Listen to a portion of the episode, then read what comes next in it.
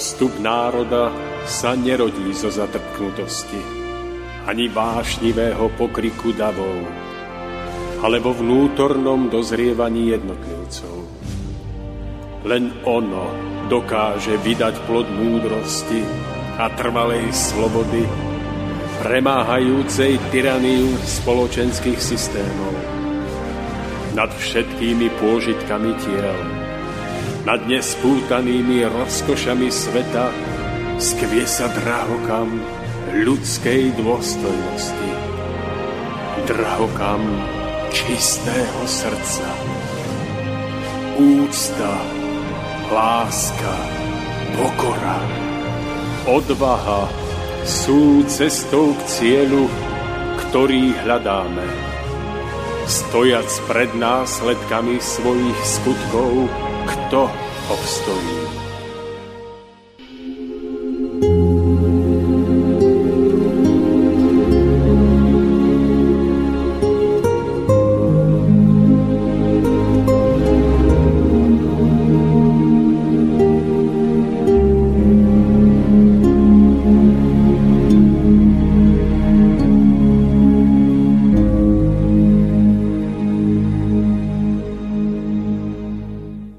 Pozerajúc sa z hora nadol, z výšin, z úrovní stvorenia kružiacich vo svetelných svetoch vysoko nad tunajším hmotným vesmírom, smie vidieť vidiaci duch, ako sa práve na zemi väčšina ľudí ponáhla vo svojom každodennom zhone za vecami, ktoré sú z hľadiska ich ďalšieho bytia a duchovného vývoja nedôležité, vedľajšie, ba veľmi často zdržujúce a tým nebezpečné.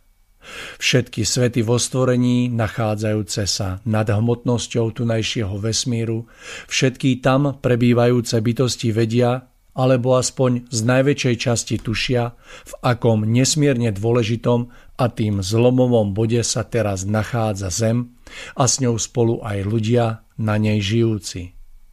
Krajina sa nachádza v čase, ktorý je možno nazvať obdobím buď alebo. Toto buď alebo platí práve na prvom mieste pre človeka v jeho duchovnom hľadaní pravého zmyslu bytia.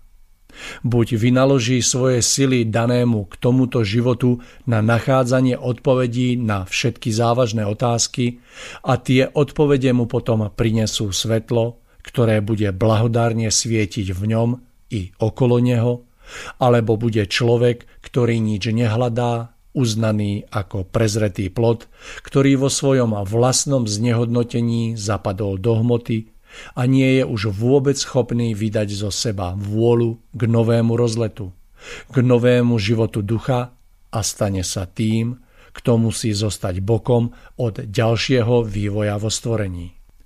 Každý z ľudí nesie v sebe dar duchovnej iskry, ktorá od svojho počiatku túži v precitnutí po jase duchovného svetla, ktoré sa pre neho najpožehnanejšie zachvieva v úrovni, ktorá sa nazýva duchovným domovom, rajom.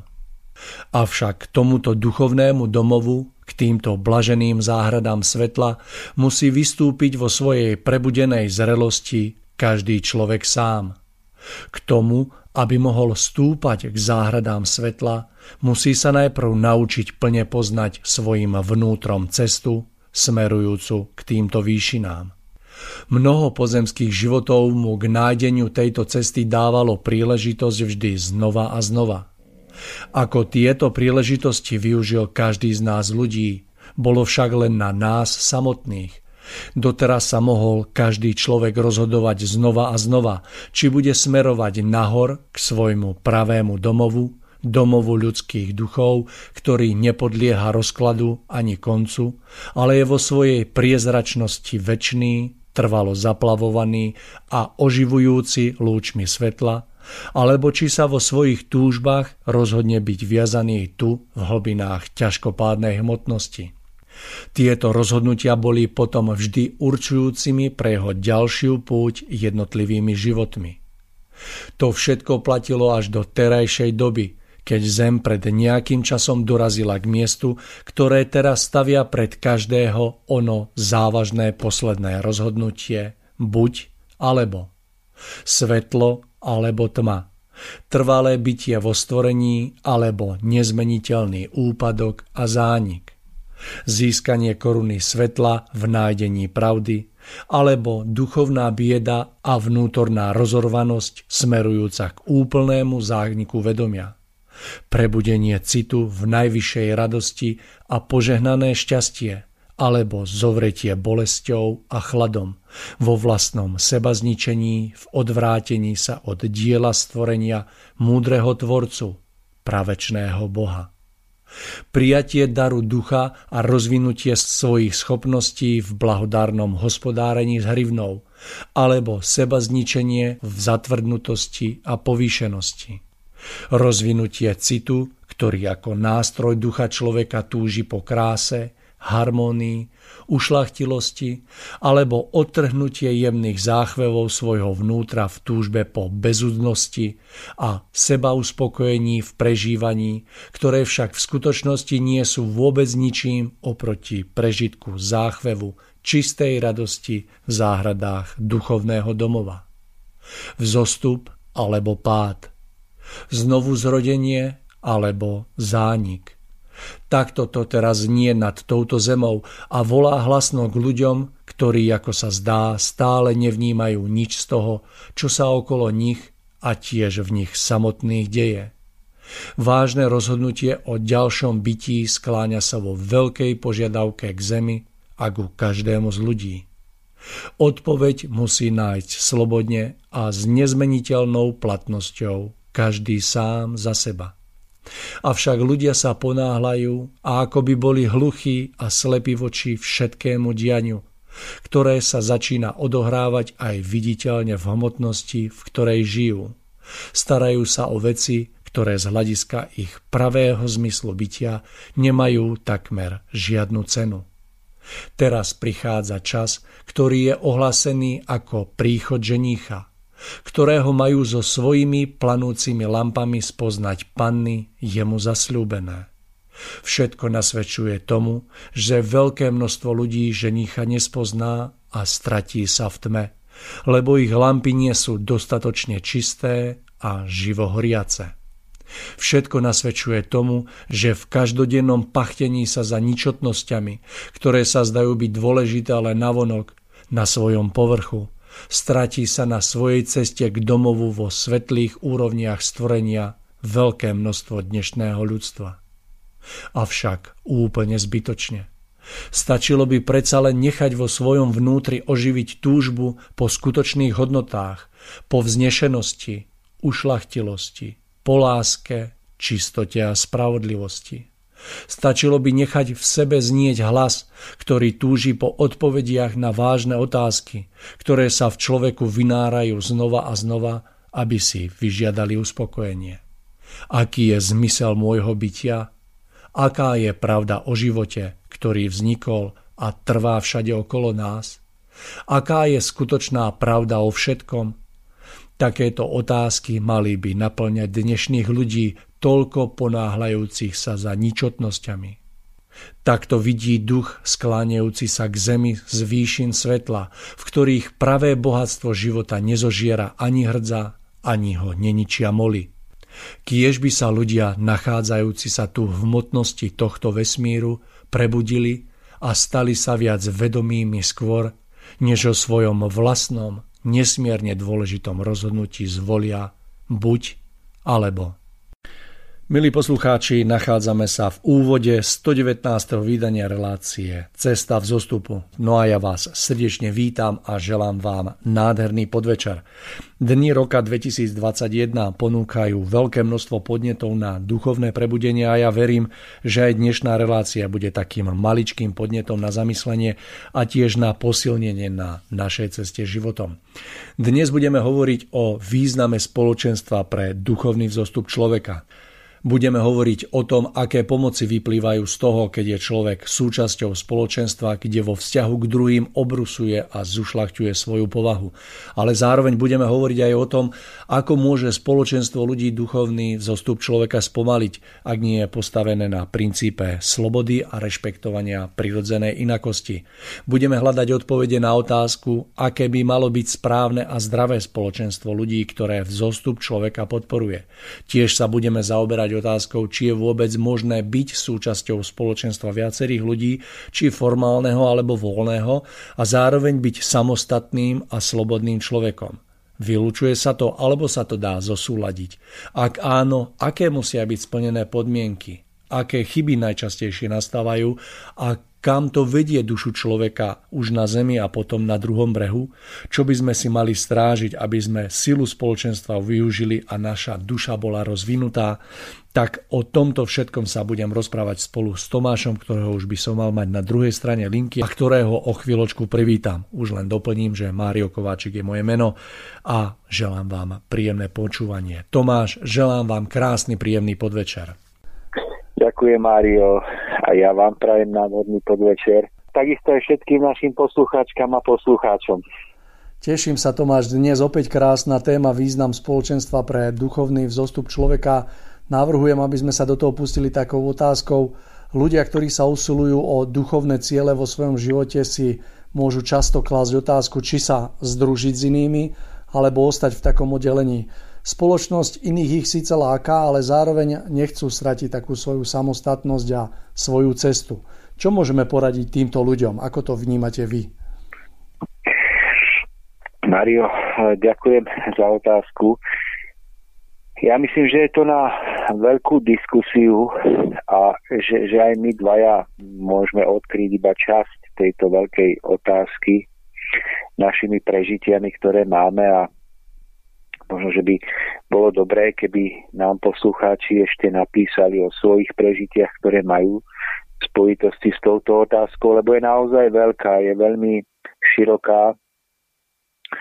A my dvaja by sme sa mohli posnažiť dnes ponúknuť ľuďom odpoveď na túto otázku z našich prežití alebo skúseností, ktoré máme. Tak pre mňa je táto otázka veľmi živá, pretože ja som v minulosti sa vždy veľmi obával vstúpiť do akéhokoľvek spoločenstva ľudí práve na základe dávnych skúseností, keď som si prežil, že tá moja dôvera bola väčšinou vždy v spoločenstve nejako otrasená tým, že v tých spoločenstvách väčšinou je človek viac menej považovaný za mm, nejakú ovečku, ktorú treba viesť, a mm, je to nakoniec na úkor nejakého duchovného rastu človeka samotného. Takže ja som v minulosti mal veľmi taký rezervovaný postoj, ale ten postoj sa postupne menil a dnes budeme vlastne hovoriť aj o tom, kde som došiel ja, možno kde ste došli vy na tejto na tejto ceste. Uh, myslím si, že je veľmi dôležité rešpektovať nie, niečo ako životné etapy v duchovnom napredovaní každého z nás. A to znamená, že, že musíme brať do úvahy, že sú ľudia rôznych povah, rôznych temperamentov, a takisto, že sú jednoducho obdobia, keď človek nejak tak prirodzene potrebuje odísť na takú tú púšť svojej samoty, aby si tam, dajme tomu, mnohé ujasnil. A potom zase o to ľahšie mohol naplňať zmysel svojho života. Ale zase tak, ako prichádza to obdobie samoty a púšte, tak si myslím, že by vlastne v živote malo prísť aj obdobie, v ktorom zase naopak človek prežíva najmä tú túžbu alebo silné prianie, to nadobudnuté bohatstvo, ktoré v tichu spoznal, aby toto bohatstvo zúžitkoval tým, že ho akoby ponúkne alebo daruje iným ľuďom. No a to sa môže diať napríklad na osobnej rovine tým, že človek má na osobnej rovine svojho života vzťahy k iným jednotlivcom, ktorým sa daruje, alebo sa to môže potom udiať aj tým, že akoby vstúpi do, do spoločenstva. To spoločenstvo ale nemusí samozrejme byť nejaké organizované, môže byť voľné, ale jednoducho tým, že, že vstúpi do takéhoto spoločenstva. Takže toto je také, myslím si, že dosť dôležité rešpektovať ten prirodzený rytmus v živote, že tak ako prichádza príliv a odliv, tak ako prichádza deň a noc, tak prichádzajú v období života aj obdob- teda chvíle, kedy pociťuje potrebu byť sám, byť v tichu, byť niekde v úzadí. A nie je to nič zlé ani neprirodzené. Ale neprirodzené je, keby človek v tomto stave zostával veľmi, veľmi dlho a m, z, akoby to získané bohatstvo a skúsenosti, ktoré poznal, potom, potom nedal ďalej ako, ako určité obohatenie pre iných ľudí. Tomáš, skúsme si niečo viac povedať o takých výhodách a úskaliach oboch týchto ciest, teda tej cesty v izolácii a cesty potom v tom spoločenstve. No, tak to je zase taká veľmi veľká otázka. Myslím si, že, že by sme sa mohli pokúsiť na ňu odpovedať. Asi máme s ňou bohaté skúsenosti obidvaja.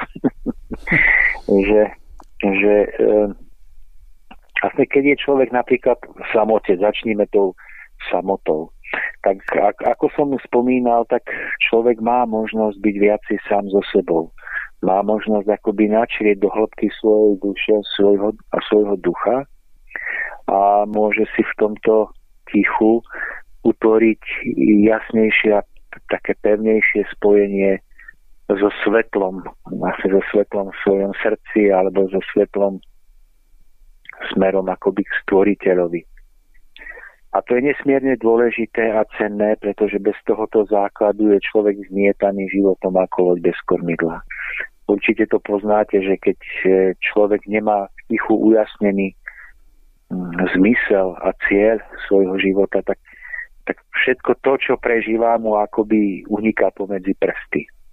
Akoby si nedokázal ten život naplno vychutnať, nedokázal ho, nedokázal ho prežiť ako tak, tak vedome, aby mohol prežívať skutočné šťastie.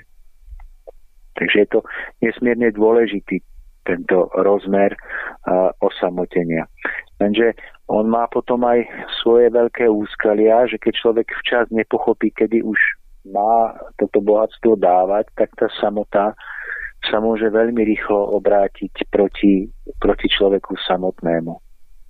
No a to z mnohých dôvodov, ja by som z tých mnohých možno spomenul hlavne ten, že že človek v tej, v tej dlhotrvajúcej vlastnej samote sa akoby uzatvára do svojho vlastného sveta. Že to, čo bolo dovtedy preňho požehnaním, tá samota, sa náhle od určitej chvíle môže stať akoby prekliatím.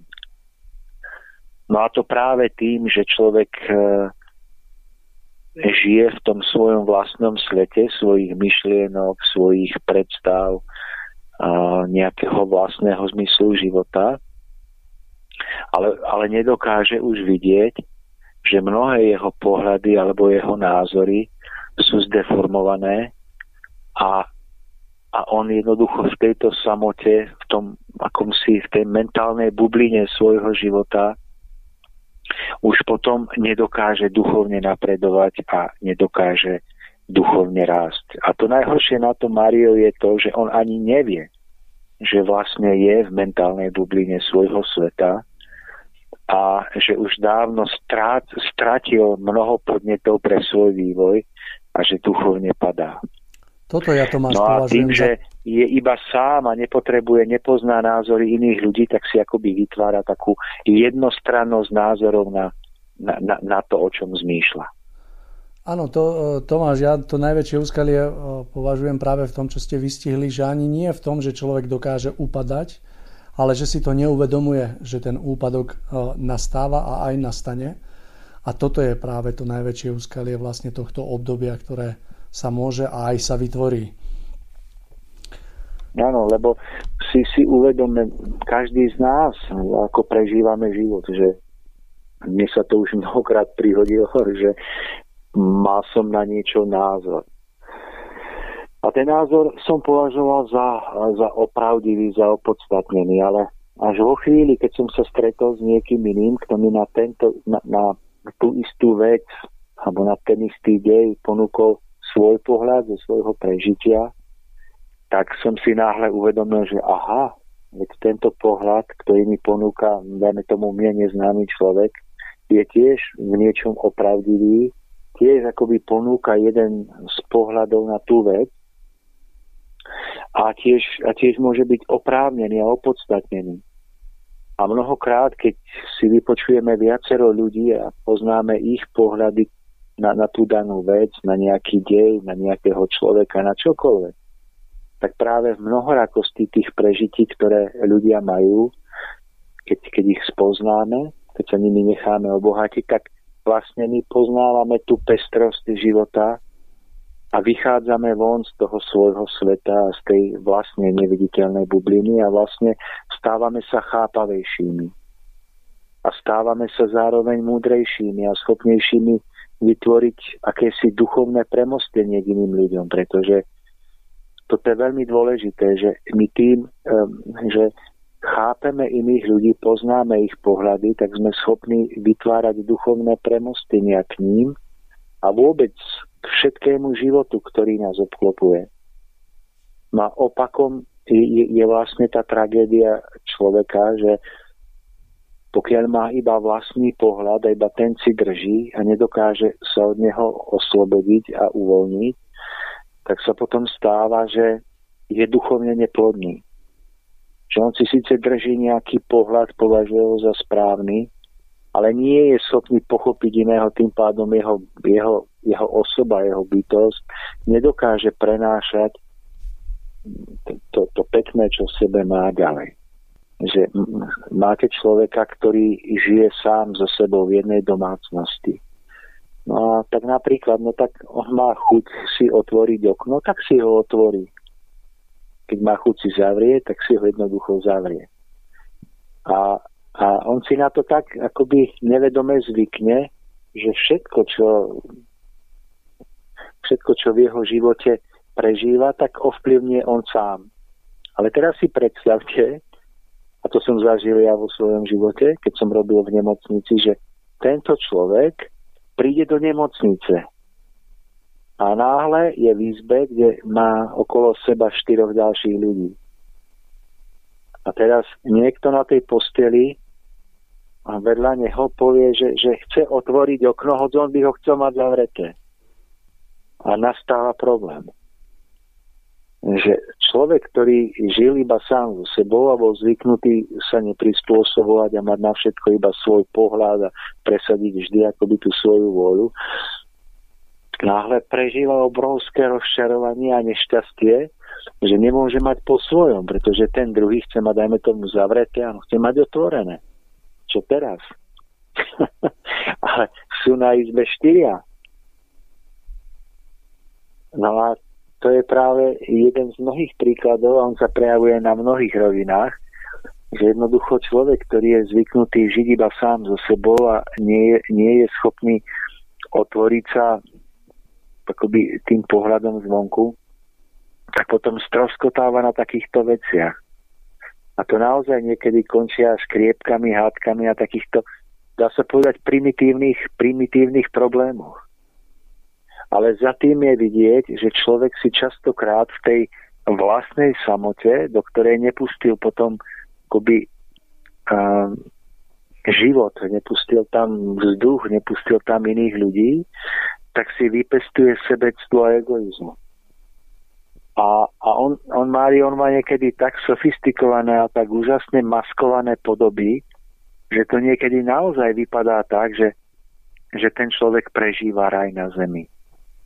že, že on, on prežíva raj, keď je sám, keď ho nikto neruší, keď nikoho nemusí počúvať, nikomu sa prispôsobovať. No pritom si, si častokrát neuvedomuje, že to je vlastne už, už nezdravý stav, v ktorom sám duchovne upadá a ako, ako sme vraveli, tak, tak nevie o tom. Čiže, čiže táto samotá, keď už trvá veľmi dlho, tak, tak, tak častokrát spôsobuje takéto deformácie, že človek prepadne do, do sveta vlastných prianí, vlastných predstav a pojmy ako ústupčivosť, chápavosť, tolerancia idú úplne bokom z jeho života. No a, a ovocím toho je, je tá spomínaná duchovná neplodnosť prenášať niečo dobré do svojho okolia. A, a takýto človek sa prejavuje tým, že má rozhádané a rozbité vzťahy všade, kde len môže. A on môže aj hovoriť o tom, že chce duchovne pôsobiť, pomáhať, že chce byť užitočný pre stvoriteľa. Lenže, lenže sebectvo, ktoré sa zakorenilo v ňom tým, že tú samotu nezvládol, tak, tak vlastne spôsobuje, že slúži iba sebe samému alebo svojim vlastným prianiam. No a česť výnimkám, ktoré to v živote dokázali, že dokázali túto samotu ustáť, aj keď ja, ja takých nepoznám. Pretože vlastne to spoločenstvo ľudí, alebo minimálne niekoľko ľudí v našom živote, by malo byť, aby, nám, aby nás duchovne akoby obohacovali a posúvali vpred. Myslím si, že to veľmi zlé a nebezpečné spočíva ešte aj v tom, že že nie len, že človek nemôže v tej, tej samote príjmať inšpiráciu zo života od iných ľudí, ale tá hrôza spočíva aj v tom, že vlastne človek neslúži. Totiž život, tá podstata krásy života je v tom, že človek svoj život daruje, že niekomu pomáha, pre niekoho je užitočný. No ale keď človek žije iba, iba v samote a je tá samota už, už naozaj dlhotrvajúca, až taká patologická, tak ten človek sa oberá o energiu šťastia, ktorá vyplýva vlastne zo spolužitia s inými ľuďmi. Z toho, že človek chce urobiť šťastným alebo chce byť pre radosť niekomu druhému. Že to je zase druhá rovina, že teda nie len, že ten človek ochudobňuje seba, ale ochudobňuje ešte aj iných, ktorým by jeho bytosť, jeho osoba, jeho povaha, jeho názory mohli byť, mohli byť osožné a nápomocné. Mm. Takže toto sú také, také, také nejaké základné úhly alebo paradoxy, že, že samota áno, ale treba vedieť vycítiť, kedy samota a kedy to otvorenie sa životu. A to môžu byť etapy života. Ja neviem, v nejakej časti života môžeme byť viac uzavretí dovnútra, menej dávať na vonok a potom sa to prepoluje. Ale to isté môžeme prežívať aj v rámci nejakých menších cyklov. Že môžeme aj v rámci jedného dňa to mať tak, že nejakú časť dňa prežívame v tichu, prežívame ju viac menej v samote a potom prichádza iná časť dňa, ktorú prežívame tým, že sa darujeme a že sa otvoríme životu okolo nás. Tak tu by som chcel všetkým našim poslucháčom pripomenúť, aby striehli túto krehkú deliacu čiaru medzi potrebou samoty a darovaním sa. Lebo tam, kde sa neustriehne táto deliaca čiara a človek sa buď iba daruje, alebo sa iba uzavrie, tak všade tam prichádza pán temnôt a veľmi rýchlo si s človekom poradí. Ale vedieť ustriehnúť hranicu medzi potrebou vnútornej samoty a darovaním sa, to jedno obrovské, obrovské umenie života, ktorému by sme sa mali učiť. A to požehnanie z toho potom budeme prežívať v našom živote v podobe jednoducho pokoja, radosti a síly prekonávať tie ťažkosti, ktoré prichádzajú. Tomáš, myslíte si, že človek ako taký je schopný sám zavnímať e, takéto úskalie tej samoty a potom tak prepolovať e, to svoje pôsobenie, alebo ako to vidíte? No, to je zaujímavé, že môžeme o tom potom ešte hovoriť aj v tých, tých spoločenstvách, že mm, áno, niekto to dokáže zavnímať. Jednoducho cíti už taký vnútorný popud, že, že v tej samote prežil to, čo bolo potrebné a má výjsť von, a niekto to nepocíti a zostane v tej samote uzavretý do konca života. Alebo niekomu inému príde na pomoc utrpeniu. Že ho jednoducho utrpenie vyženie z tej jeho vlastnej samoty a nejaké ťažké životné okolnosti ho akoby zase vradia alebo včlenia do spoločenstva ľudí, kde zase je spočiatku nútený tých druhých ľudí trpieť, a s tým nespozná v tom určité požehnanie pre jeho duchovný vývoj. Takže je to veľmi individuálne. Rozumiem. Tomáš, takže ak by sme vyčerpali už pohľady vlastne na túto cestu, čo sa týka takej samoty, skúsme teraz pohovoriť troška o tej ceste v spoločenstve a troška porozprávať o jednak o tých úskaliach a jednak o tých výhodách. No, tak tej samote sme si povedali niečo. Ono mi ešte niečo napadne, tak sa k tomu vrátim, alebo ak vám niečo napadne k tomu, tak povedzte. No a zase tie spoločenstvá, že ono, vý, výhody sú vlastne, čiastočne my sme už o nich vraveli teraz, že človek sa udržiava v tom spoločenstve v takom stave, že je nútený prehodnocovať svoje názory a svoje postoje. Je nútený rozvíjať celú radu cností. Musí, musí vedieť ustúpiť, musí niekedy vedieť obhájiť svoj názor. Uh, musí si vypočuť iný názor.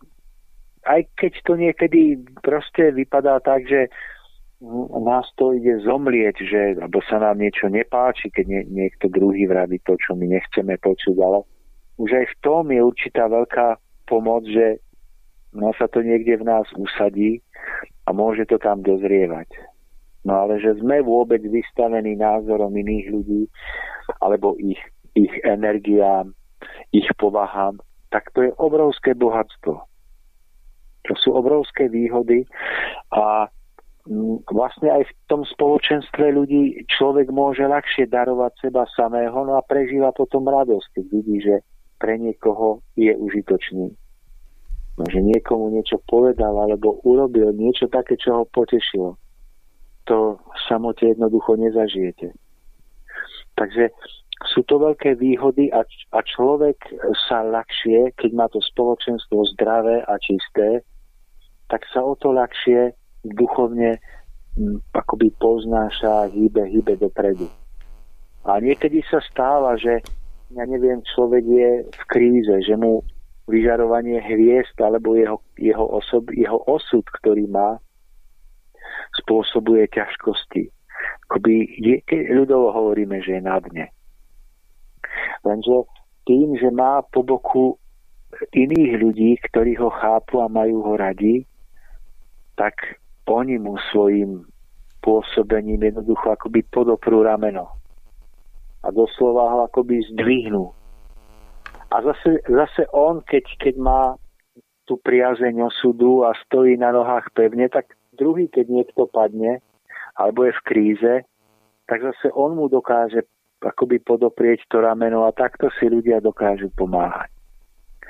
A ešte raz hovorím to, že si môžu darovať nielen názory, ale aj seba samých. Tú ľudskosť, alebo akúsi prirodzenú človečinu, tak v tom je nesmierne veľa. A ak je to spoločenstvo založené na, spoločenstvo založené na vysokom cieli, že proste to spoločenstvo má za cieľ zušľachtiť túto zem, zveladiť ju, priniesť tu viacej svetla, viacej harmonie, lásky, pochopenia. No tak v takom prípade si ľudia v tomto vymieňajú energiu a energia každého jedného z nich je potom väčšia a môže o to viacej, o to prenikavejšie pôsobiť na zem a pomáhať všetkému, všetkému, čo sa na zemi nachádza. Tak, tak si myslím, že je to veľké požehnanie, veď si pozrite v prírode, ako to je, že keď chce šelma zaútočiť na nejakú obeť, tak to prvé, čo sa snaží urobiť, je, že akoby uh, vytlačí von zo, zo, z toho spoločenstva, no a tam už, keď je mimo, tak sa na ňu vrhnú a, a proste o to ľahšie ju dokážu uloviť. Tak neviem, Mário, aké vy vnímate ešte výhody spoločenstva alebo toho, keď viacerí ľudia spoločne a, môžu sa stretávať a obohacovať sa. Čo vy ste v živote prežili také, že vám to dalo?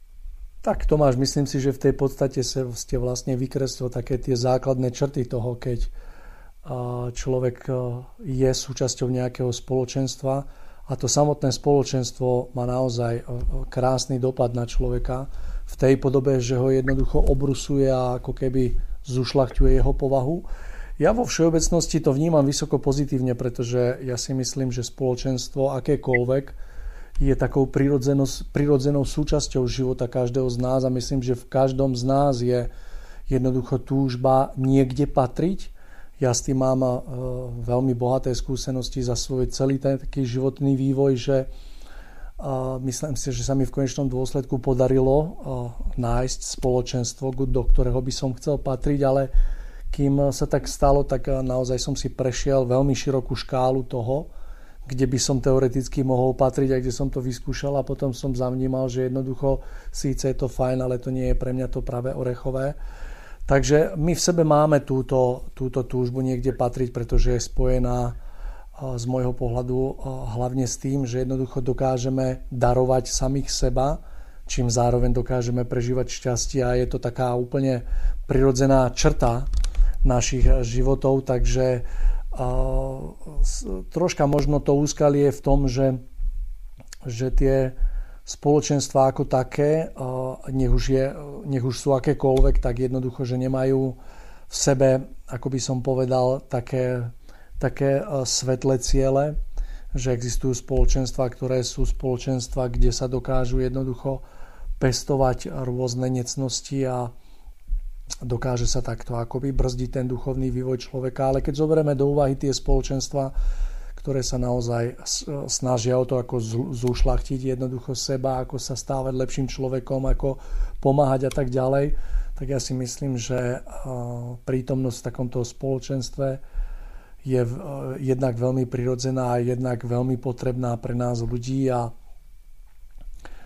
potom záleží len na nás, ako dokážeme v danom spoločenstve jednoducho sa vyvíjať a rozvíjať a samozrejme myslím, že o tom budeme rozprávať, že aj spoločenstvo má isté úskalia, kedy akoby dokáže, nazvem to tak, spomaliť ten duchovný zostup človeka, ak nie je postavené na tom princípe slobody a také rešpektovanie tej inakosti ľudí. Takže vo všeobecnosti asi toľko to k tomuto z mojej uh-huh. strany. No, ďa- áno, ďakujem za, za doplnenie aj, aj potvrdenie. Ja to vnímam, ja to vnímam veľmi podobne, že to spoločenstvo je ako urýchlovač a zároveň aj ako brzdič duchovného vývoja podľa toho, či je postavené na zdravých základoch, alebo je, je pokrivené, alebo sfalšované.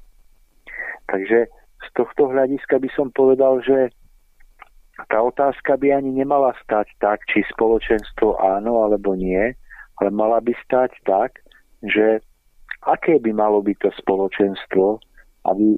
aby a, podporovalo človeka v jeho duchovnom vývoji. Skúsme, a... Tomáš, k tomuto, aké by malo byť také správne, zdrav... zdravé spoločenstvo ľudí, ktoré vzostup človeka podporuje. Skúsme sa o tomto základe porozprávať, lebo áno, áno. Toto je podstatné. To, to, to, je, to je presne to dôležité, že ja si myslím, že nemá zmysel akoby utiec z toho spoločenstva do nejakej izolácie, ale ale vedieť o tom, aké atribúty alebo aké vlastnosti by mali mať ľudia, ktorí chcú žiť v zdravom spoločenstve, aby sme o nich vedeli a mohli sa k nim usilovať, aby sme mohli každý jeden sám za seba toto, túto vedomosť a toto svetlo prinášať k druhým ľuďom. Tak ja si myslím, že jeden z najdôležitejších predpokladov je zmysluplný cieľ. Ja som to už pred chvíľkou vravel, ale je dôležité, aby to spoločenstvo malo ujasnený cieľ. A že ak vravíme o duchovnom raste alebo o duchovnom zostupe človeka, tak by sa malo zaoberať činnosťou alebo viacerými činnosťami, ktoré v konečnom dôsledku pomáhajú životu na zemi k tomu, aby bol lepší a krajší. A nech už si pod týmito slovami predstavíme čokoľvek, že to bude zušľachťovanie životného prostredia, alebo to bude mm, proste mm, vytváranie niečoho pekného na poli umenia, kultúry.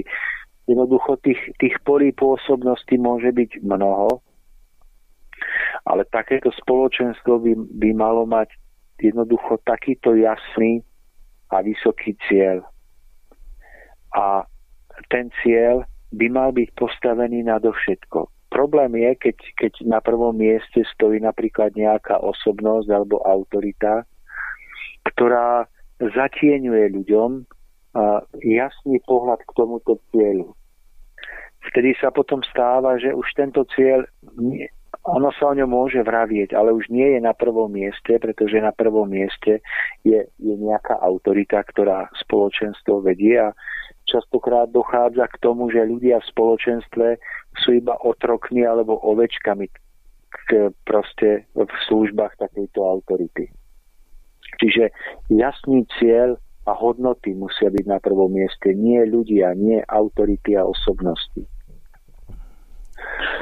A ak, ak, sa, ak sa jednoducho toto naplní, tak potom sú ľudia prirodzene v takomto spoločenstve vnútorne samostatní a sú zároveň aj vedení v tomto spoločenstve k vnútornej samostatnosti. Čiže to by malo byť niečo ako taký posvetný základ každého spoločenstva, aby ľudí neviedlo k otroctvu, k závislosti na niekom, kto ich vedie, ale naopak, aby ľudia v zdravom spoločenstve mohli sa duchovne osamostatňovať a rozvíjať. Toto je jeden z najdôležitejších predpokladov, na ktorý stále na zemi málo dbáme, pretože, pretože by to muselo už aj na zemi vypadať inak. Čiže, Mário, podpora k samostatnosti, k nájdeniu vlastnej schopnosti rozhodovať sa, k schopnosti prebrať zodpovednosť za svoj život. Toto by mal byť jeden z tých najdôležitejších cieľov každého spoločenstva, ktoré sa usiluje o, o niečo vyššie na zemi. Ale táto podpora k samostatnosti, toto je niečo tak v tejto dobe až nevídané alebo výnimočné, že, že to skoro nikde nemôžeme vidieť. Pretože na to, aby ľudia mohli byť samostatní, tak potrebujú byť, byť podporovaní k samostatnému mysleniu, k samostatnému cíteniu a to, k tomu je základný predpoklad, že to spoločenstvo rešpektuje rôznosť pohľadov, že rešpektuje rôznosť povah, rôznosť druhov, rôznosť zrelostí. A samozrejme, že v tom musí platiť zá, základná zásada, že moja sloboda končí tam, kde začína sloboda iného človeka. Ale pokiaľ nikto neohrozuje moju slobodu, iba má iný pohľad alebo iný názor na tú alebo zase inú dôležitú vec, tak základom zdravého spoločenstva je rešpekt k tomuto inému pohľadu a názoru. Ja napríklad, Mário, sa častokrát, keď príde medzi nejakých ľudí a každý má rovnaký názor a každý všetko hovorí podobnými slovami, tak sa častokrát až bojím, že tam niečo nie je v poriadku. Ale keď vidím spoločenstvo, kde jeden človek má nejaký pohľad a iný človek má zase opačný pohľad a oni spoločne vychádzajú a majú sa radi, tak to je pre mňa to je pre mňa o mnoho väčšie svedectvo duchovnej živosti, než to, keď, keď ľudia s inorodým názorom sú jednoducho vyčlenení alebo vyhodení. Pekne ste to vystihol. To je krásna podstata, Tomáš. Pretože, pretože je, je, viete, tak ako sa v tej samote človeka môžeme uzavrieť do svojho sveta, tak je ešte nebezpečnejšie, keď sa uzavrieme do svojho sveta v skupinovej uh, nejakej, aut, nejakej autohypnóze. Že my sa môžeme aj desiati zavrieť do jedného sveta, kde nepustíme žiadny iný pohľad, žiadny iný názor a budeme na tom rovnako zle ako ten, kto sa sám zavrie do svojho sveta. Ale ešte horšie, lebo my, my v, to, v tej skupinovej mm, eufórii, v tej skupinovej identite, identite budeme mať pocit, že, že to, čo vravia ľudia okolo, sú ich názory, že nás je viac. Takže to sú v skutočnosti naše vlastné názory a naše vlastné priania, ktoré si nechávame hovoriť inými ľuďmi, aby sme mali dojem, že, že, že tá pravda je väčšia, lebo ju zdieľa viacej ľudí. Ale to v skutočnosti si my sami hovoríme cez zrkadlo ľudí, ktorými sa v tej svojej nesamostatnosti obklopujeme. A tomuto, čiže, Tomáš, sa hovorí ponorková nemoc. Áno, je to aj ponorková nemoc, dá sa povedať. Presne tak. A zároveň je to veľmi veľké nebezpečie, pretože teraz si uvedomte, že by, by sme sa desiati stretávali a každý by každého chválil za jeho názory. Že ako to dobre vidí, ako má pravdu, ako je pohľad na tú alebo onakú vec presne taký, ako, má, ako máme všetci. No, no tak to, to, to, to je hrozné, lebo, lebo áno, môže byť, že desiati máme pravdivý pohľad, ale, ale slobod, vizitkou slobody takéhoto spoločenstva je, že keby prišiel jedenásty, ktorý povie iný pohľad, tak ho za to nevyhodíme. Ale, ale práve to, že my takého človeka vyhodíme, je častokrát iba dôkazom toho, že, že to spoločenstvo nestojí na správnych základoch. Takže, Mário, tu by som chcel ešte raz zvýrazniť, že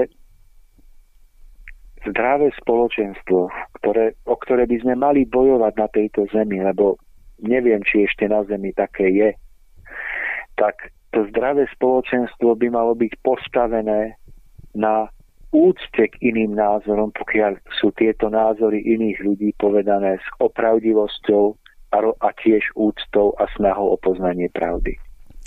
Rešpektovanie iných názorov A, a vnímanie rozdielnosti iných názorov ako cestu k obohateniu svojho názoru, nie ako, ako, ako konkurenčný boj.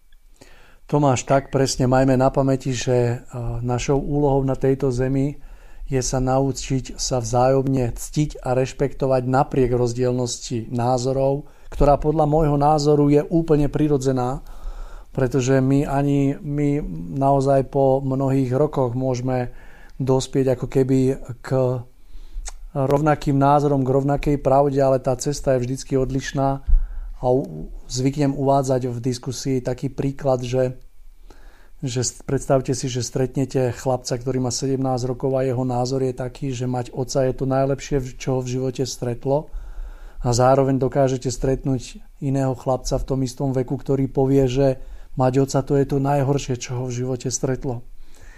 No a teraz jednoducho obidvaja z nich majú pravdu.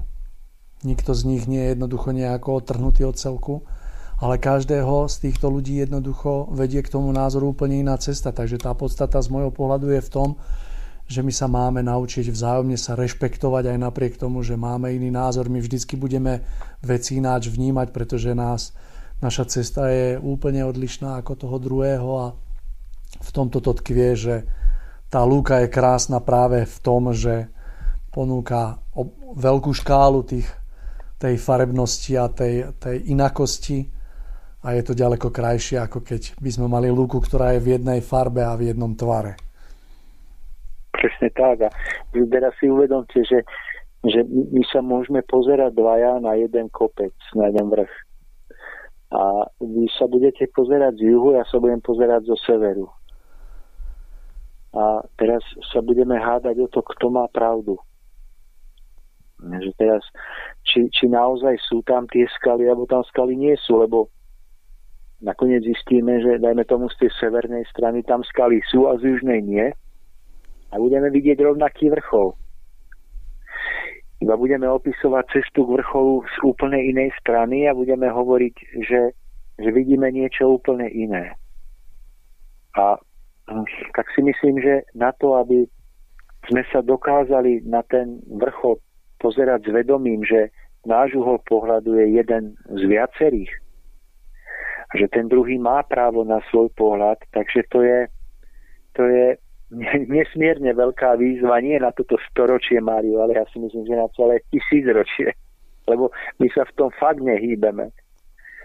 My o tom dokážeme povedať, veď možno aj my dvaja v tejto relácii o tom vravíme, ale možno keby každý jeden z nás potom stal v reálnej životnej situácii, kde to máme dokázať, tak možno sa ukáže, že, že to vlastné prianie je stále väčšie alebo silnejšie než múdrosť a rozhľad. A v tomto by sme si mali pomáhať a podporovať sa navzájom stále, aj hovoriť o tom, podporovať sa v tom, pripomínať si to, keď vidíme, že v tom robíme chyby. A v tom vidím veľkú cestu akoby veľkých pomocí. Tomáš, áno?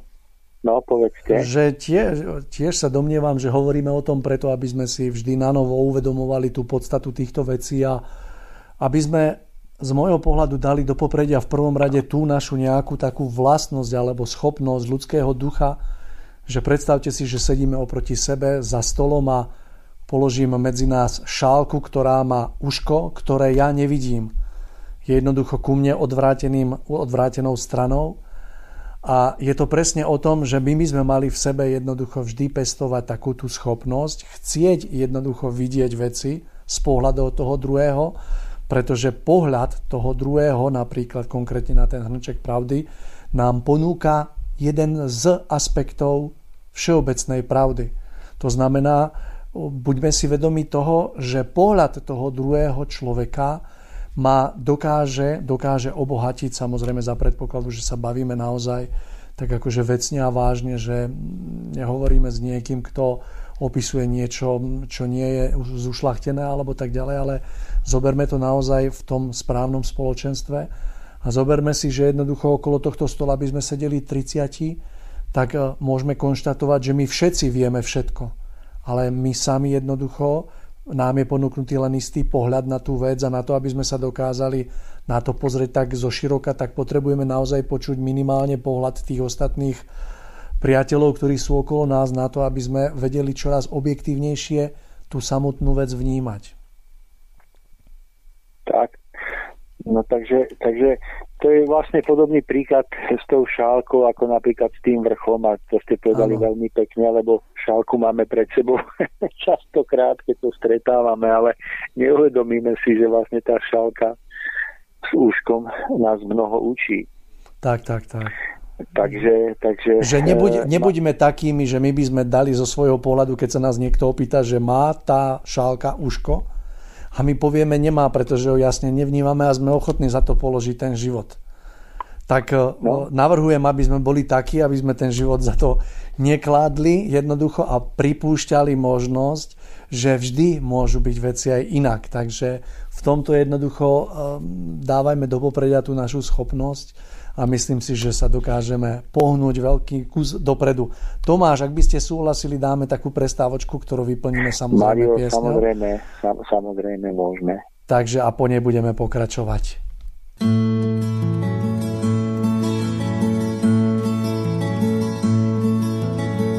Napůl jako hrou a na polovic vážně čerstvou maturitou zmužnělý. Chtěl si dobít svět a svět se tvářil vlažně na tvý bubnování nesmělý. Mm. Hlavu plnou věd a nadějí svý mámy zkoušky přijímací, potom pád. Znalosti si měl, co jsi neměl, byli známí, takže litujeme za rok snad. A tehdy poprvé si řekl, nevadí, zase bude líp.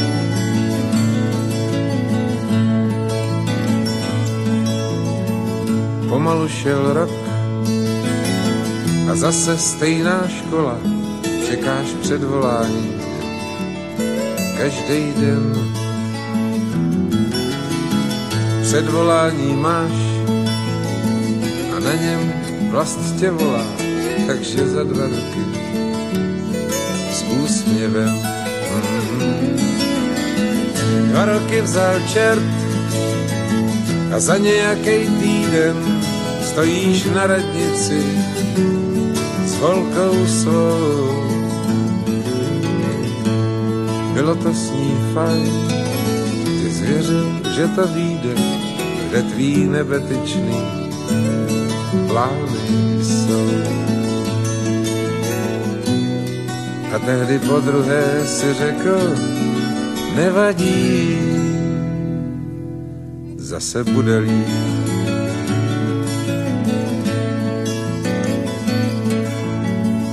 Neměli jste byt a vlastně ani prach, prej, že ve dvou se to táhne líp.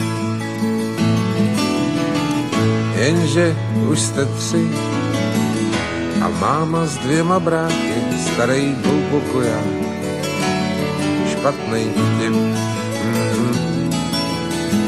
Tak jste žili rok tý super těsný kleci, steky vysušený jako trout. Potom jeden den si žena vzala věci, další připomínky řešil soud. A tehdy po třetí si řekl, nevadí, zase bude líp.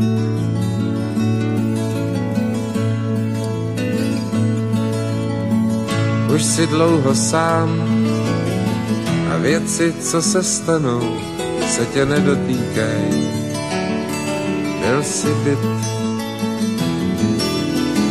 Všechno už si vzdal a postavil se stranou, vzal si s dovolenou, chceš mít klid.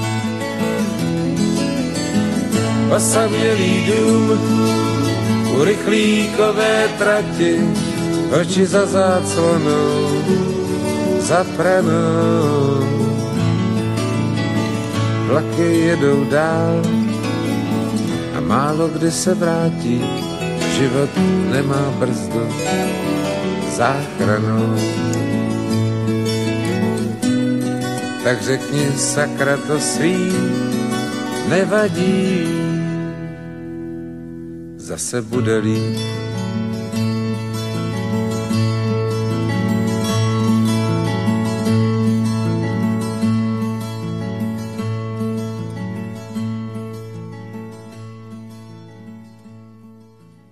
Takže, milí poslucháči, po prestávke sme späť. Ja len pripomeniem, že dnes spolu s Tomášom rozvíjame diskusiu na tému význam spoločenstva pre duchovný vzostup človeka. No a my sme pred prestávkou rozprávali o tom, ako by malo vyzerať také zdravé spoločenstvo, ktoré jednoducho je postavené na princípe rešpektu hlavne, no a ako sa jednoducho človek môže v ňom duchovne hýbať a duchovne napredovať. No a myslím si, že ešte by sme chceli k tomu niečo doplniť, takže Tomáš, odovzdávam vám slovo, nech sa páči. Ďakujem, Mário. Takže uh... ja by som to ešte, ešte raz takto prizvukoval alebo opísal z inej strany, že tá otázka nestojí tak, že buď byť samostatná osobnosť, alebo byť súčasťou nejakého spoločenstva. Že tá veľká výzva je v tom, že pochopiť, že to nestojí proti sebe, ale že v tom správnom zmysle je to je to práve jedno s druhým neoddeliteľne spojené.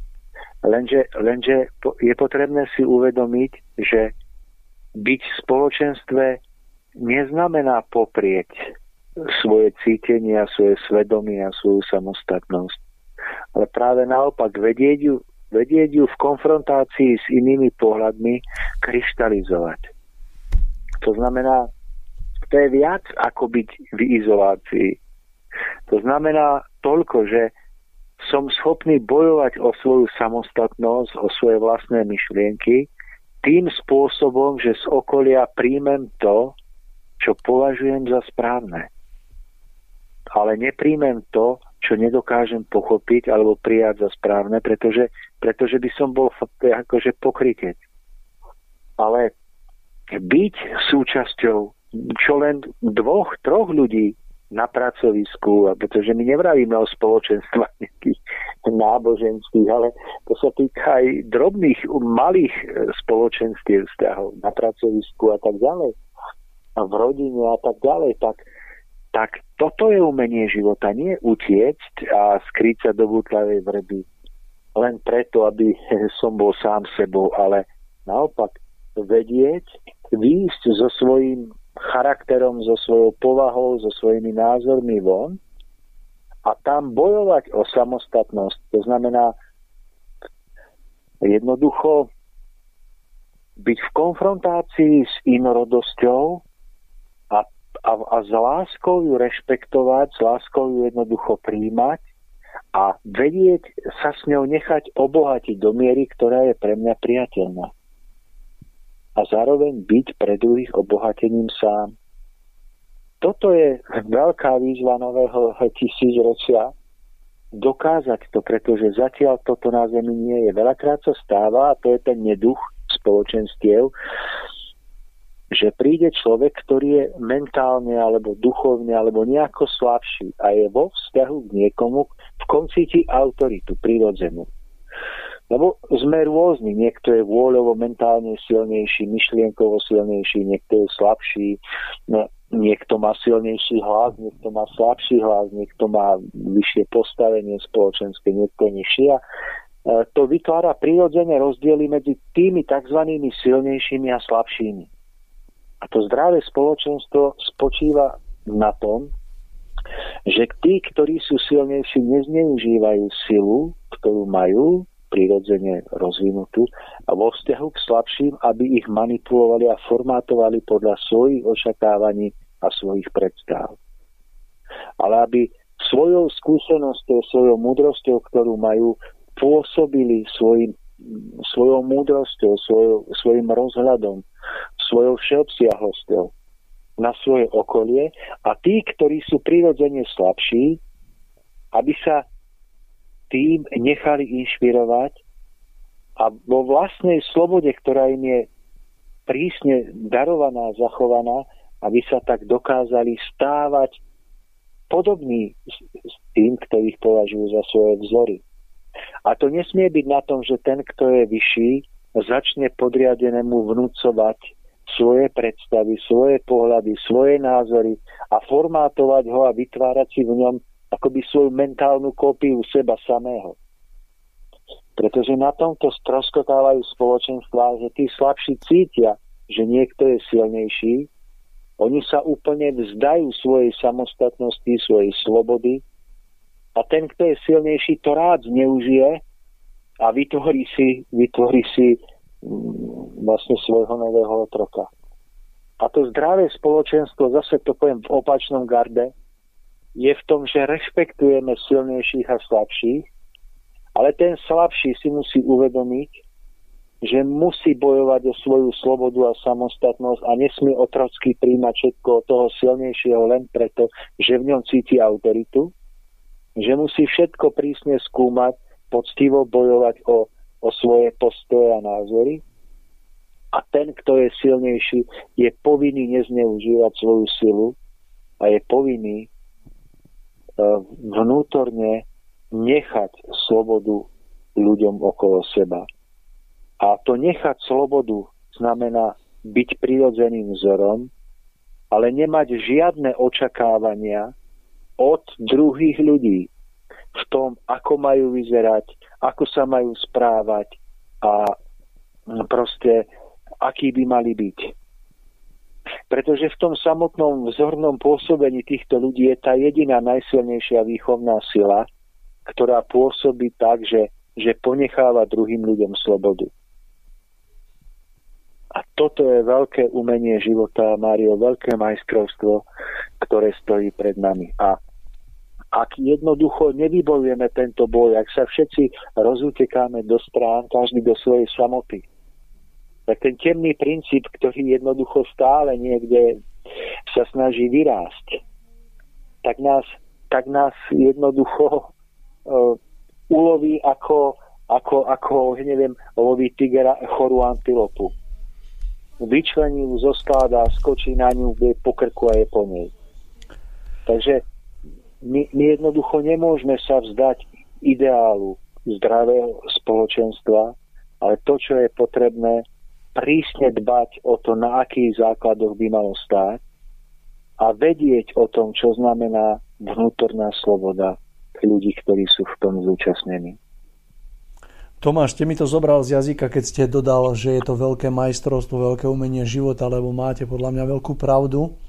A ja som veľmi rád, že my rozprávame momentálne dnes práve na túto tému, pretože si myslím, že je to veľká téma práve preto, pretože my máme prirodzenú túžbu jednoducho žiť v nejakých spoločenstvách a ja verím, že sa nám bude postupne dariť vytvárať tie zdravé spoločenstvá, kde budú nastavené tie podmienky tak, aby jednoducho spoločenstvo ako také nám vždy jednoducho ako keby prinášalo len množstvo podnetov na to, aby sme mohli duchovne rásť a aby tam bolo čoraz menej a menej tých podnetov, ktoré jednoducho nám jednoducho ako keby spomalujú tento duchovný vzostup. Takže som naozaj moc rád, že o tom rozprávame a myslím si, že je to aj v uvedomení si práve tej sily a tej slabosti v nás, v tom, že dnešná doba je tak aj nastavená, že silní a majú takú takú túžbu jednoducho súperiť a ja si myslím, že silný človek je tu preto, aby pomáhal v prvom rade slabšiemu a nie preto, aby si dokazoval a meral sily s niekým, kto je ako keby, dá sa povedať, rovnocenný. Ako no. Vy vnímate túto rovinu takých silných a slabších? Mário, veľmi, veľmi podobne to vnímam, že presne silnejší by mal pomáhať slabšiemu v tom, že je pre neho vzorom a zároveň mu daruje slobodu. Toto je nevídaná vec na zemi. Skutočne málo kedy vídame, že ten, kto je silnejší a cíti tú akoby dôveru a tú otvorenosť niekoho slabšieho, ju okamžite zneužíva. Toto je obrovská škola života, v ktorej sa nachádzame, aby sme dokázali byť múdri a dokázali, ak sme vo vzťahu k niekomu, tým vyšším, tým silnejším, čo sa môže prihodiť, aby sme tohoto druhého človeka podporovali k jeho samostatnosti, k jeho vlastnému uvažovaniu, aby on sám našiel a naplnil zmysel svojho života. Nie, aby sme sa my postavili medzi neho a stvoriteľa ako, ako určujúci prvok, ktorý mu bude hovoriť, čo by mal v živote robiť, ako by to mal robiť, či by mal zmeniť zamestnanie alebo partnera. To nesmieme robiť. V úlohe múdreho človeka musí byť všeobsiahlosť, ktorá druhého, toho, kto je pod nami, vedie k samostatnosti. A zase my sme tiež vo vzťahu k niekomu vyššie, ale vo vzťahu k niekomu inému sme nižšie. Každý jeden z nás. Či už tu na zemi niekoho poznáme, kto je vyšší, alebo v nejakej duchovnej hierarchii sú tí, ktorí sú od nás vyššie. A tam zase my musíme byť citliví na to, či ten, kto je voči nám vyšší, nám dáva vnútornú slobodu. A teraz si predstavte, ja neviem, že to, to, môžu, to môžu byť iba skryté očakávania, ktoré tam môžu jednoducho sa nastaviť a tie očakávania budú spôsobovať e, rozpad celého spoločenstva.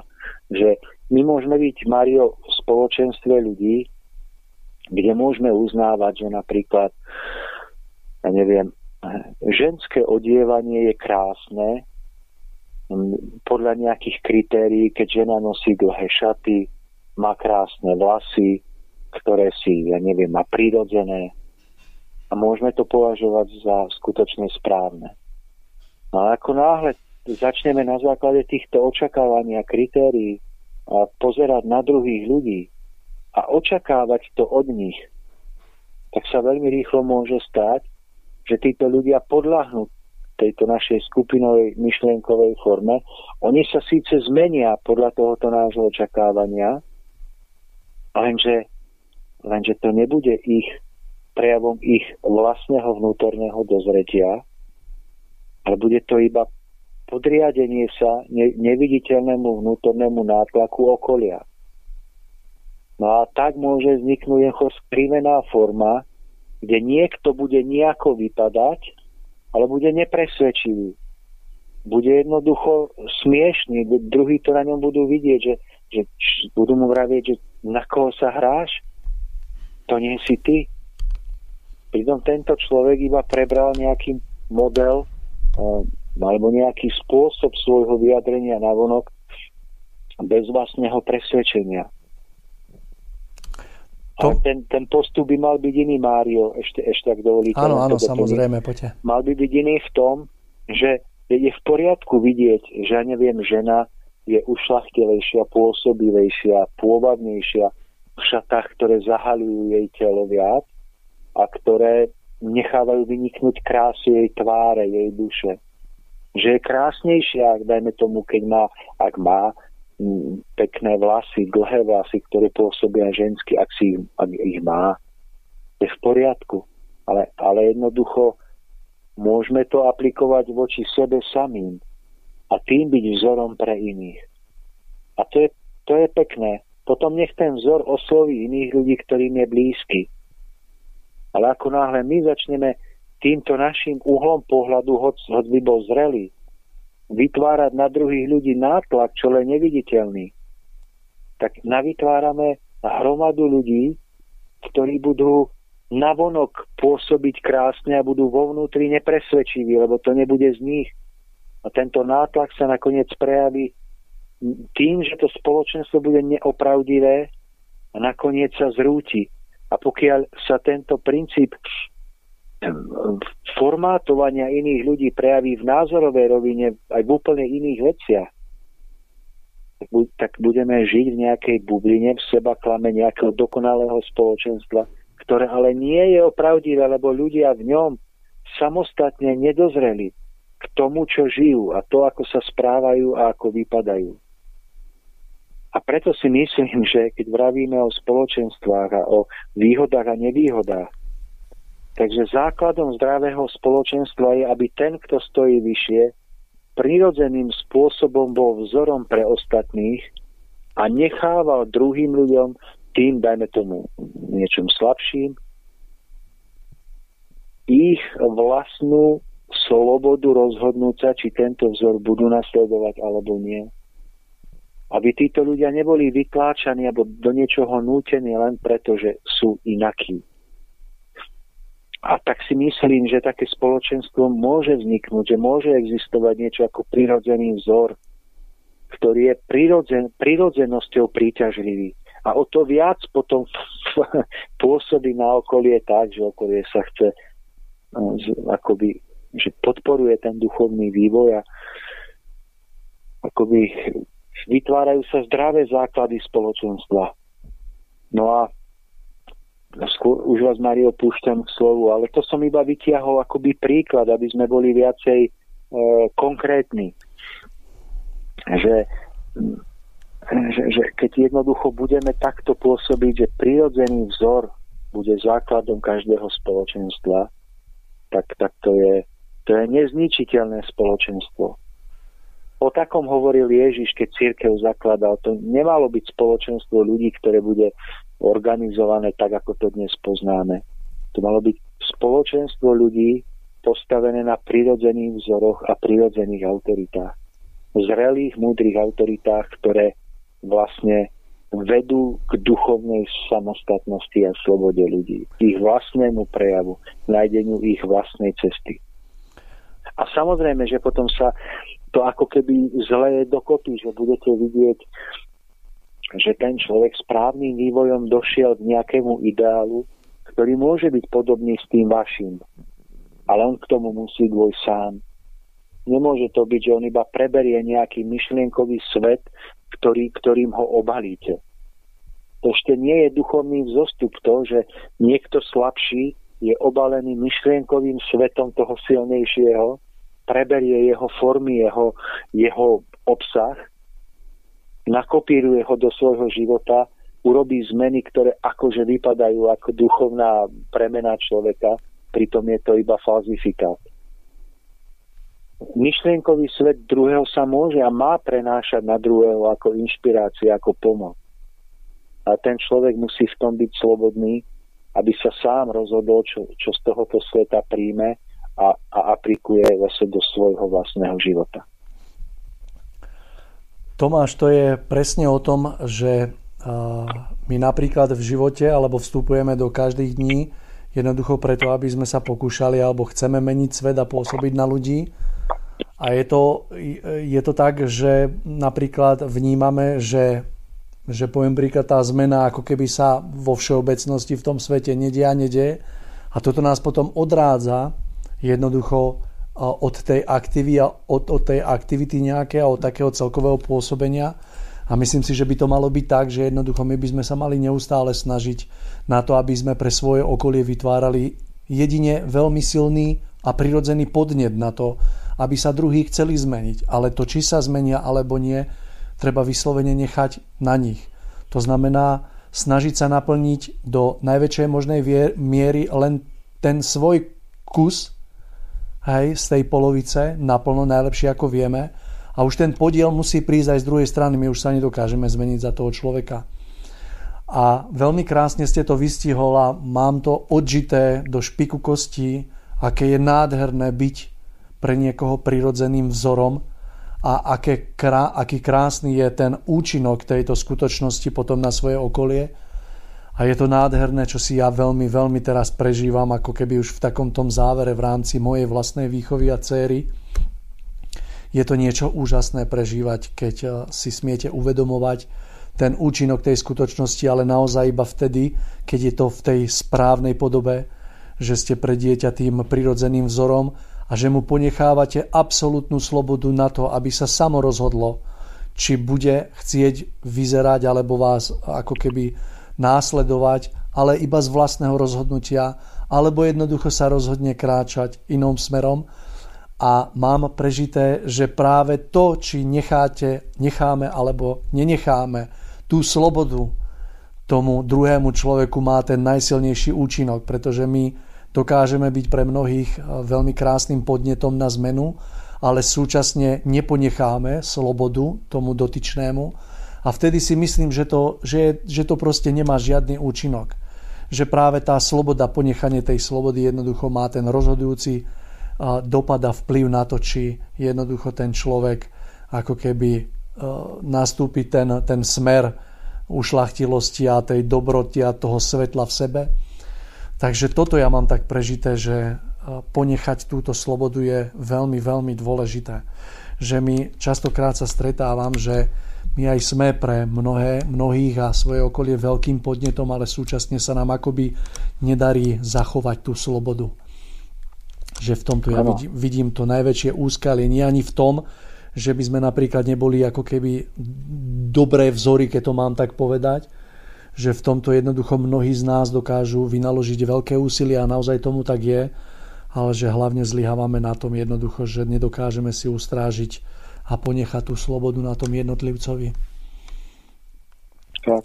A je v tom aj úcta k človeku, že že je to aj prirodzené, keď je niekto silnejší alebo je v niečom ďalej než ten druhý, že je pre ňoho vzor. A prirodzene, že ten, kto je nižšie, tak, tak môže ten svoj vzor napodobňovať nejaký čas. A to je aj prirodzené, veď aj deti napodobňujú svojich rodičov v nejakom štádiu svojho vývoja. Ale vlastne nemalo by to skončiť pri tom napodobňovaní. Že vlastne tak, ako sa motýl vykluje von z, z tej ulity a potom je, je vlastne z toho chrobáčika krásny motýl, tak by sa aj to obdobie vývoja, napodobňovania a malo potom preklopiť pri tom správnom vývoji do nájdenia vlastného samostatného výrazu. A ten môže byť úplne špecifický. Môže, môže sa vymýkať tomu, tomu pôvodnému vzoru, ktorý mal. Ale keď je nejaké spoločenstvo, kde k tomuto nedochádza, kde vlastne ľudia sú dlhodobo, dajme tomu roky, desaťročia, iba akoby napodobeninami niekoho alebo niečoho, tak to spoločenstvo potom nie je zdravé. Niekde sa stala chyba. A nie je dôvod na to, aby sme zúfali, ale musíme hľadať otázku, kde sa tá chyba stala a poctivo si na ňu odpovedať. Pretože pri správnom vývoji po období napodobňovania musí prísť v správnom duchovnom posune rozlet k samostatnosti, k svojmu prejavu, svojmu výrazu, že, že človek začne jednoducho tvoriť svoj osud, svoju cestu so všetkou zodpovednosťou.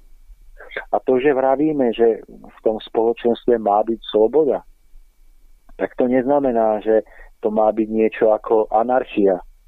Že, že ľudia sa budú, akoby sa budeme odvolávať na tento pojem e, lacno. Ale keď hovoríme o slobode, tak hovoríme, že dávame druhému človeku schopnosť vyjadriť seba samého jemu vlastným spôsobom so všetkou zodpovednosťou, ktorá je s tým spojená. Ale musí každý člen takéhoto zoskupenia spoločenstva, či už sú to priatelia, dvaja, traja alebo päťdesiati, tak jednoducho musia niesť so slobodou aj zodpovednosť. A keď je spojená sloboda a zodpovednosť, to znamená, že základom toho je nechcem druhého vlastniť, ale príjmam ho ako partnera, ako priateľa, ako spoludruha. Ak som mu v niečom vzorom, rovnako on nemôže byť vzorom v niečom inom. A nech zákony života posúdia, kto z nás stojí vyššie alebo nižšie a mal by rozhodovať o nejakých vážnych otázkach ohľadom fungovania spoločenstva.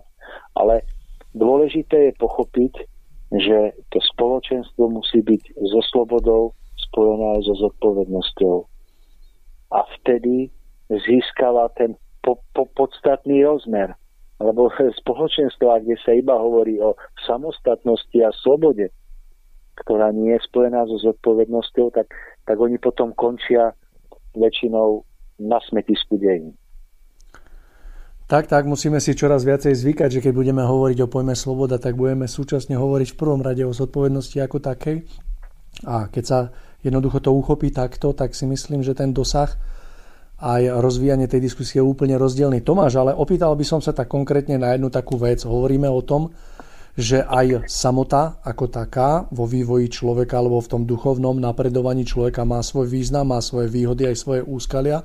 A rovnako aj spoločenstvo alebo prítomnosť, naša prítomnosť alebo účasť v takomto spoločenstve má svoje úskalia, aj svoje jednoducho také výhody. A chcem sa opýtať na konkrétnu situáciu, že si predstavte, že ste súčasťou spoločenstva, kde vnímate, že napríklad pre nejakého jednotlivca by bolo dobré, keby ako, nie že zavnímal, ale pre jeho vývoj by bolo dobré, že keby na istý čas jednoducho opustil spoločenstvo, išiel do tej samoty, aby troška, poviem príklad, v sebe prehlbil isté veci, aby nadobudol istú samostatnosť, aby napríklad troška v realite preukázal, napríklad to môže byť, ja neviem, že to je človek, ktorý potrebuje sa naučiť čeliť strachu, tak by bolo možno dobré, keby išiel do tej samoty a do toho takého reálneho života, kde by jednoducho sa tomu strachu vystavil, ako keby samostatne troška pobojoval.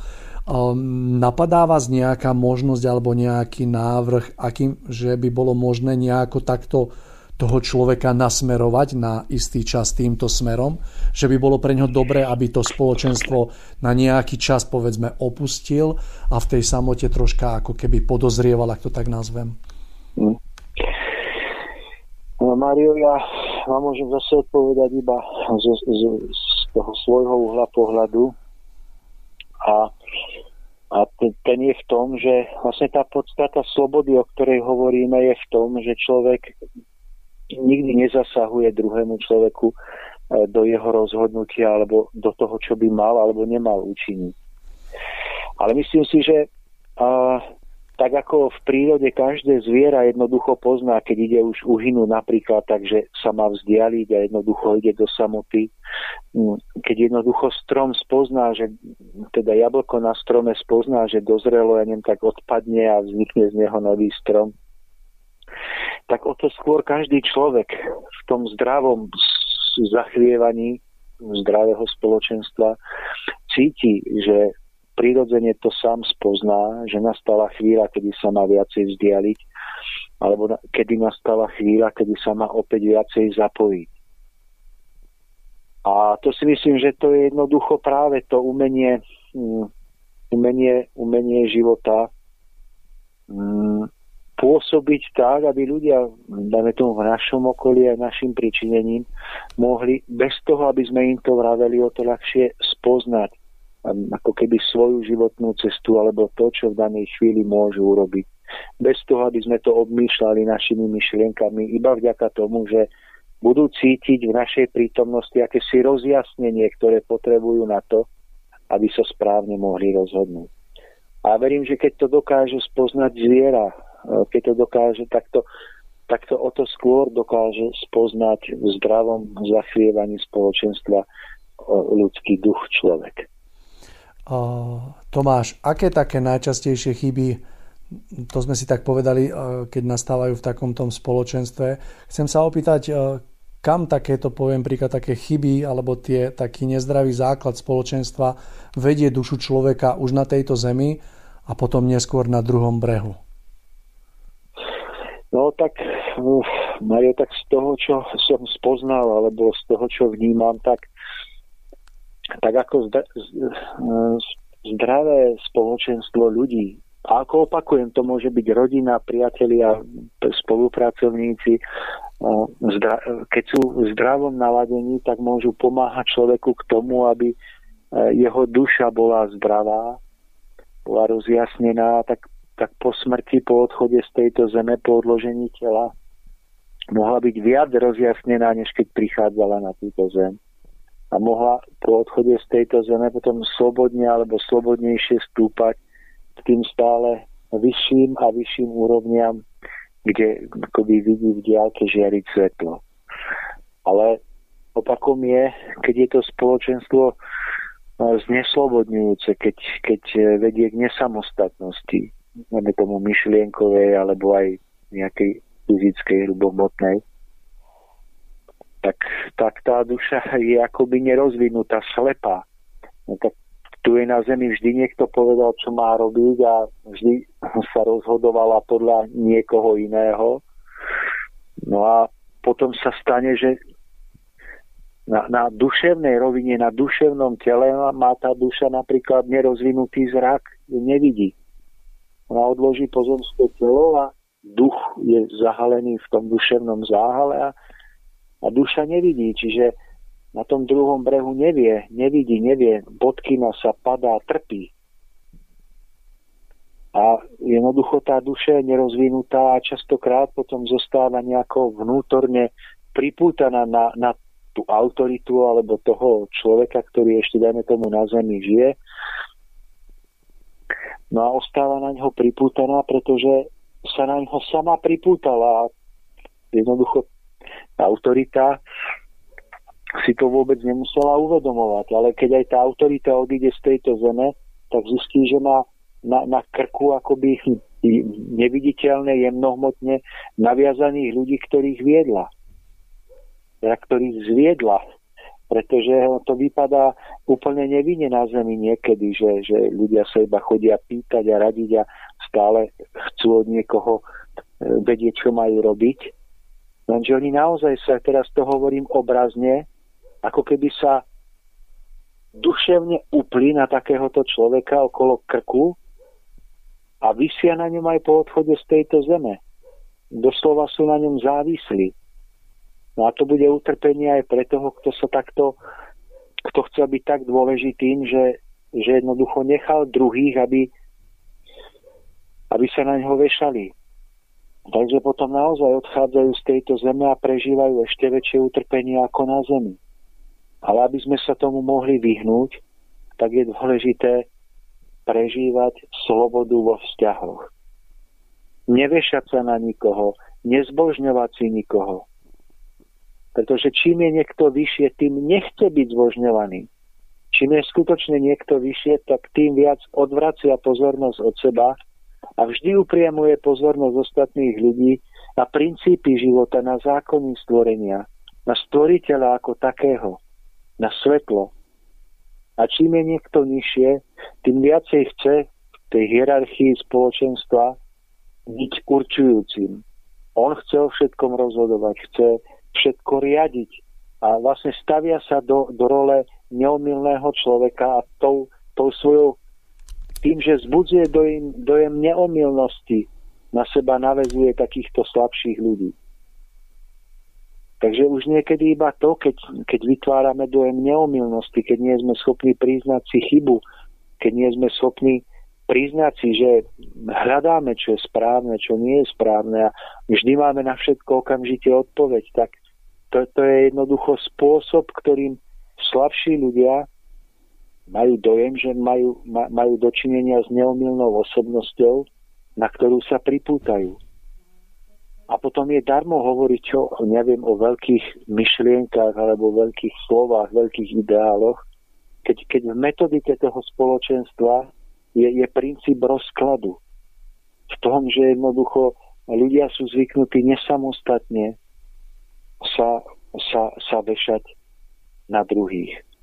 Takže musí do toho zaviať svieži vietor, mu, očistný vietor, ktorý jednoducho tieto spoločenstvá naše na zemi prečistí, aj keby všetky zahynuli a, a rozpadli sa v základe, tak ako sa mnohé rozpadávajú. Tak raz potom budú musieť povstať nové spoločenstvá, ktoré budú postavené na správnych základoch. A aj keby človek na tejto zemi nenašiel to ideálne spoločenstvo, aj preto, že sám má vlastne chyby, ktoré nevidí a ktorými môže rušiť harmóniu medzi inými ľuďmi, tak si myslím, že by sme sa tohoto ideálu nemali vzdávať. Jednoducho nemali by sme nad tým lámať palicu. Niekdy sme prežili akékoľvek sklamania. Treba vždy zdvihnúť hlavu, položiť si otázku, čo môžem ja zmeniť na seba, aby to fungovalo lepšie, čo môžem ja priniesť vo svojom prežívaní, vo svojom naladení, v tom svetle, ktoré nesiem vo svojom vnútri, čo môžem priniesť druhým ľuďom, a neočakávať, čo oni môžu priniesť mne. A toto je základom akejkoľvek zmeny vlastne vo vývoji spoločenstiev na Zemi. Toto sú moje životné prežitia a skúsenosti, o ktorých som presvedčený, že tak fungujú a môžem povedať, že, že ako, ktorým, že sú vše, akési také všeobsiahle alebo všeobecné. Tomáš, sú všeobsiahle, pretože poviem, že mňa život priniesol k rovnakým úvahám a k rovnakým záverom. Myslím si, že najlepšie urobíme, keď my sami budeme tou zmenou, ktorú chceme vidieť v tomto svete. Verím, že sa nám to bude dariť. Tomáš, čas našej relácie sa pomaličky, ale isto naplňal, takže ja už to musím nejako dnes ukončiť. Chcem sa vám veľmi poďakovať za to, že ste si našli opäť čas prijať moje pozvanie za jeden stôl, za jeden mikrofón a podeliť sa s nami o vaše vlastné prežitia a také vaše myšlienky. Milí poslucháči, ja verím, že, že aj táto relácia vám poskytne aspoň nejaký ten e, taký základný rozmer a súčasne aj podnet na to, aby, aby sme ste mohli uvažovať a hľad, jednoducho hľadať tieto cesty. Budeme tomu veľmi radi. Tomáš, čo dodať na samotný záver? Mário, ja by som chcel aj vám poďakovať zás na, nie na oplátku, ale naozaj úprimne za to, že si vždy nájdete čas na to, aby sme sa takto mohli prepojiť a vlastne všetko to, čo sme prežili, mohli takto ponúknuť našim poslucháčom a priateľom ďalej. Veľmi si to vážim aj za ten čas, ktorý trávite potom pri úprave tej zvukovej stopy a všetkého. Takže za toto veľmi ďakujem tiež. A našim poslucháčom, že ak nás pochopili a niečo z toho vložia do života a pomôžu k tomu, aby sme my ľudia nestratili nádej v hodnotu skutočných pravých spoločenstiev, tak táto relácia mala zmysel. A už úplne na záver iba jedna veta. Neklaďme si otázku, čo môžu druhí ľudia, štáty, štát urobiť pre nás, ale klaďme si otázku, čo môžeme my urobiť pre nich. Tomáš, keď som bol malý chlapec, už len doplním, tak nie len malý chlapec, aj teraz mám veľmi rád, neviem, či poznáte taký starý filmik, volal sa Cesta do praveku. Nepoznám. No je to, je to krásny príbeh. Myslím, že štyroch chlapcov, ktorí sa na jednej lodi dostali zrazu do praveku a smeli ako keby prepútovať tie prvohory, druhohory, treťohory až do tej súčasnosti. A vždy, keď to pozerám, a veľmi rád si to pozriem aj dnes, tak to vnímam ako také, no doslova obrovské dobrodružstvo. A chcem to prirovnať práve k tomu, že táto plavba, tvorba týchto relácií a vlastne tá plavba s vami je pre mňa rovnako obrovské dobrodružstvo a za to som ja nesmierne vďačný, pretože uh, pamätám si na ten deň, ako keby sa udial včera, keď ste ma na tú plavbu pozvali a ja som jednoducho tú ruku vám podala, tak akože spravil krok na tú loď. Síce sa plavíme len tak akože dvaja, ale Tomáš, je to jedno z najfascinujúcejších dobrodru, dobrodružstiev v mojom živote. Takže veľmi som, veľmi som za to vďačný a vždy sa s takým veľkým nadšením a radosťou do toho púšťam. Nech už to obnáša čokoľvek, takže teším sa veľmi, Mário, Tomáš. Tak verím, že na tej lodi niekde, niekde v kajutách je veľa našich priateľov a poslucháčov. Ja sa z nich veľmi teším a verím, že niekedy, ak budete aj vy súhlasiť a budete mať chuť, sa spolu s nimi môžeme stretnúť, zvolať si nejaké spoločné stretnutie poslucháčov Cesty vzostupu na nejakom peknom mieste, môžeme sa v Banskej Bystrici, alebo kde by to bolo tak geograficky výhodné, a stretnúť sa spoločne, porozprávať sa, vidieť sa. Ja by som bol veľmi rád, keby sa nám to niekedy takto podarilo, lebo, lebo vidíme, že nás počúvajú ľudia, ale boli by, ja by som bol veľmi rád, keby sme sa mnohí mohli pozrieť do očí a podať im ruku.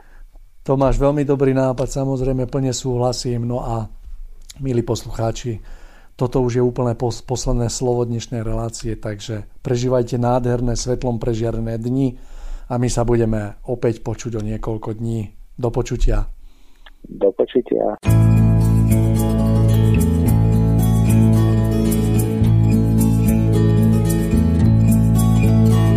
Včera uklízel jsem ve skříni, když jsem komáč prachu ze dna zvedal. Já z nenadání našel jsem ten sešit, co jsem kdysi marně hledal. Měl desky z kůže králičí a místy už se moly do něj dali. Však slabou vůni hličí tu ani moly z něj už nedostali. Tak sedl jsem si do křesla a prolistoval sešit jedním dechem. Co stránka, kousek víkendu, vystřiženej aparátem směchem. Pár fotek party drsňáků, co nevědí a zatím jenom tuší. A pod krempama širáků jim odhodlaně odstávají uši. Těm fotkám nijak neuškodil čas, čas inkasovat chodil kolem nás.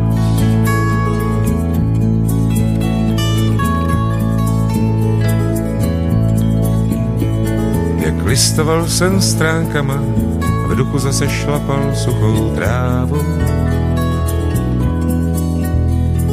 Nějakej bacil toulavej si na svý pouti našel moji hlavu. Tak dal jsem sešit do kapsy a starou tornu na záda si hodil. A vydal jsem se přes lesy tam, kam jsem kdysi s touhle partou chodil. Pak jsem se toulal z místa na místo, přirovnával je k těm starým fotkám.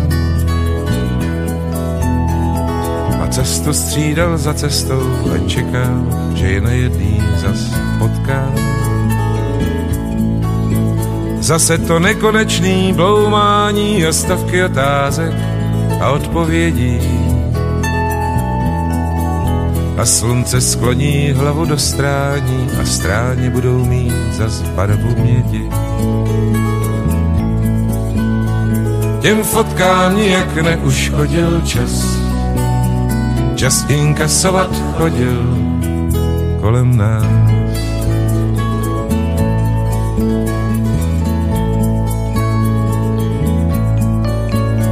Já coural mezi skalami a tušil, že co hledám, už tu není. Dom občas píše s panami a Dany, ten se dneska znovu žení. I ostatní už sebral čas, jako voda obrousil jim hrany. A z velikánských balvanů na drobnej písek semlel všechny plány. Pak vařil jsem se snídaně, ze sešitu přikládal jsem listy. Skončilo mý hledání, večer do něj vlepím zase čistý. Teď šlapu dolů k nádraží a lidi kolem slepí jsou a hluší. Neslyší mý zpívání a nevidí, že odstávají mi uši. Těm fotkám nijak neuškodil čas, čas inkasovat chodil kolem nás.